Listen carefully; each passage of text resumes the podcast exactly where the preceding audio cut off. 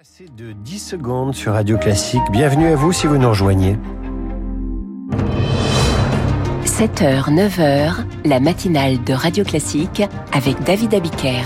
Et avec Virginie Fulpa pour le journal. Durci, radouci, et ce n'est peut-être pas fini, le projet de loi immigration arrive en débat à l'Assemblée nationale. D'un texte incertain à l'autre, est-ce qu'on va sortir des énergies fossiles? Il reste 24 heures pour se mettre d'accord à la COP 28. Et puis quand le rythme du train vous berce, Paris-Aurillac et Paris-Berlin, deux lignes de train de nuit viennent de rouvrir. Et puis après ce journal, l'éditorial de Guillaume Tabar. Et puis à 8h15, l'écrivain et philosophe Gaspard Koenig sera l'invité de la matinale. Il vient de recevoir le prix interallié pour son roman intitulé Humus, l'histoire de deux étudiants en agronomie qui, pour sauver la terre, veulent élever des vers de terre. L'Assemblée nationale examine à partir d'aujourd'hui le projet de loi immigration. Peut-être, il sera peut-être examiné si les députés n'adoptent pas la motion de rejet préalable déposée par les écologistes. Les républicains et le Rassemblement national hésitent encore. Le gouvernement n'y croit pas. S'il évite ce premier camouflet, il y aura encore du travail parce que pour l'instant, aucune majorité ne se dégage. Un texte durci au Sénat, radouci en commission à l'Assemblée. Et ce n'est peut-être pas fini. Il pourrait encore évoluer pour s'assurer le soutien de la droite, Lauriane Tout-le-Monde. C'est la mesure emblématique du projet de loi immigration, la régularisation des travailleurs sans papier pour les métiers en tension. Au Sénat, la mesure dépendait du pouvoir discrétionnaire du préfet au cas par cas.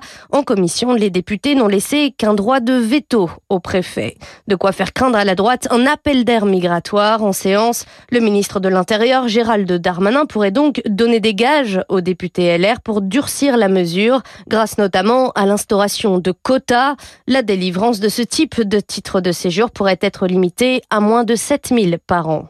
Enfin, un marqueur très fort de la droite, le délit de séjour irrégulier. Instauré par les sénateurs, il a été rejeté en commission. Les républicains veulent le voir de nouveau apparaître dans le projet de loi. L'entourage de Gérald Darmanin dit le ministre de l'Intérieur favorable à cette mesure. Face aux multiples gestes du gouvernement vers la droite, un député LR ironise, c'est la période des soldes de Noël, dit-il. Gérald Darmanin pense sans doute à ce texte en se rasant ce matin, mais pas à la présidentielle. Le ministre de l'Intérieur assure qu'il ne rêve pas de devenir président et qu'il est prêt à soutenir Édouard Philippe, le mieux placé selon lui pour battre Marine Le Pen. Le lycée musulman Averroès ne sera plus sous contrat avec l'État. Le préfet du Nord a publié un arrêté qui met un terme à ce contrat. Le lycée Lillois ne compte pas en rester là et rassemble ses soutiens. Qu'est-ce qu'un parent défaillant? Aurore Berger, la ministre des Solidarités et de la Famille, crée une commission scientifique de soutien à la parentalité. Pendant six mois, une vingtaine de psychiatres, philosophes et autres membres de la société civile vont réfléchir aux moyens d'aider les parents en difficulté. Hélène Rock, fondatrice de Notre Avenir à tous, une structure spécialisée dans les questions de jeunesse, va copiloter cette commission. Notre objectif principal, ça va être de, de, proposer des actions publiques qui viennent en soutien aux familles. Il y a certes les questions de violence urbaine, mais très au-delà.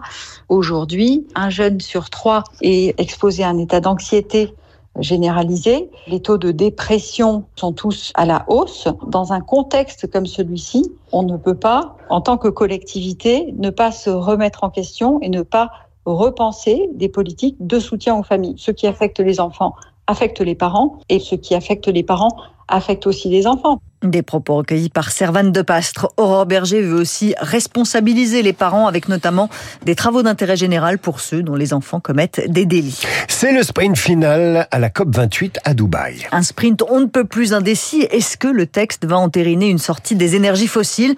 Bien malin qui peut le dire ce matin, les pays producteurs de pétrole s'y opposent, forcément, mais rien n'est encore acté. La pression reste forte pour en finir avec ces énergies fossiles, à Nahuo. L'échec n'est pas une option, martelait encore hier le président émirati, le sultan Al-Jaber, qui chapeaute la COP28. Pourtant, sur la question des énergies fossiles, un accord semble encore difficile à trouver pour François Gémen, membre du GIEC, présent à Dubaï. Nous faisons ici des progrès. Le simple fait qu'il y ait une sorte de consensus pour aller au moins vers la réduction est un grand progrès. La grande question, c'est celle du calendrier. Le texte qui est sur la table est ambitieux, mais très clairement, il peut encore être bloqué par les pays producteurs de pétrole, par les pays de l'OPEP. Évidemment, on ne saura ça pas avant mardi. Reste aussi à convaincre les pays consommateurs de ces énergies fossiles, explique Lola Valéjo, directrice du programme climat à l'IDRI, un institut de réflexion sur le développement durable. Ce que beaucoup de pays en développement font valoir, c'est qu'ils sont laissés de côté pour l'instant de l'incroyable accélération qu'on a vue dans les investissements pour les énergies propres, euh, notamment parce que les conditions d'investissement chez eux sont jugées plus risquées. Donc l'important, c'est maintenant qu'on apporte aussi des garanties que euh, les pays seront soutenus dans cette transition majeure, notamment pour les pays en développement. Ces deux experts demeurent quand même optimistes car la pression est forte pour trouver une solution en faveur d'une sortie du fossile, de quoi envoyer un message fort aux investisseurs pour diriger les financements vers des énergies renouvelables. La guerre tout court et la guerre des mots. Les chars israéliens sont entrés dans Younes, la ville du sud de Gaza et le nouvel épicentre de la guerre.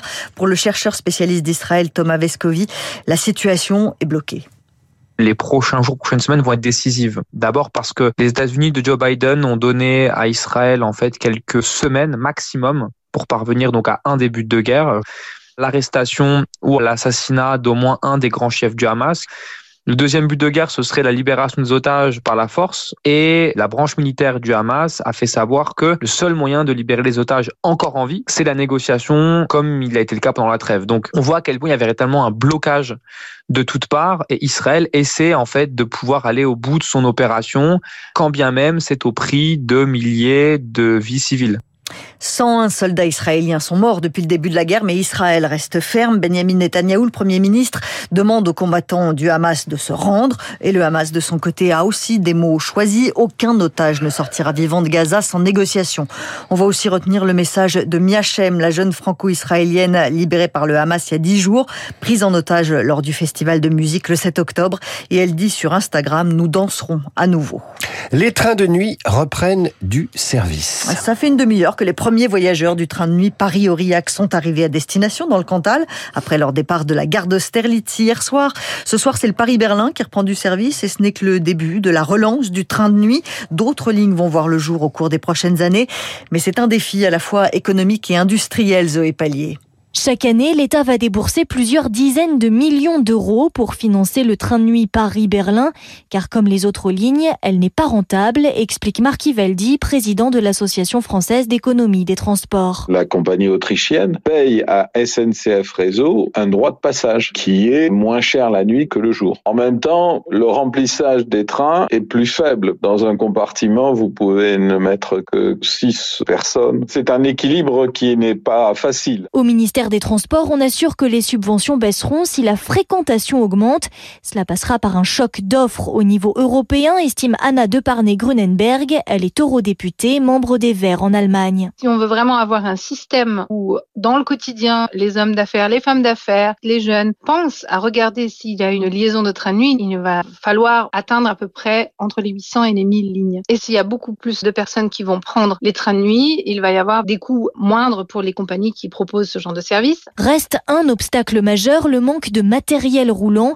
La production de locomotives et de wagons s'est effondrée ces dernières années et il faut attendre 5 à 8 ans pour obtenir de nouveaux modèles. Alors après Aurillac, on pousse plus au sud-ouest, on arrive au Pays Basque et on souhaite la bienvenue aux nouveaux auditeurs de Radio Classique avec le DAB+, à Biarritz, à Bayonne, à Anglette. Tout le monde peut vous écouter, David Abiker. Et surtout écouter euh, l'invité de 8h15, le philosophe et écrivain Gaspard Koenig qui va nous parler de Vers de terre et d'Humus, son dernier roman qui vient d'obtenir le prix interallié et en digital audio broadcasting puisque c'est euh, comme ça qu'on appelle le DAB. On pourra aussi écouter euh, Guillaume Tabar plus facilement dans le sud-ouest. Guillaume Tabar qui est également dans ce studio et que j'attends de pied ferme pour son éditorial Radio Classique. Il est 8h08.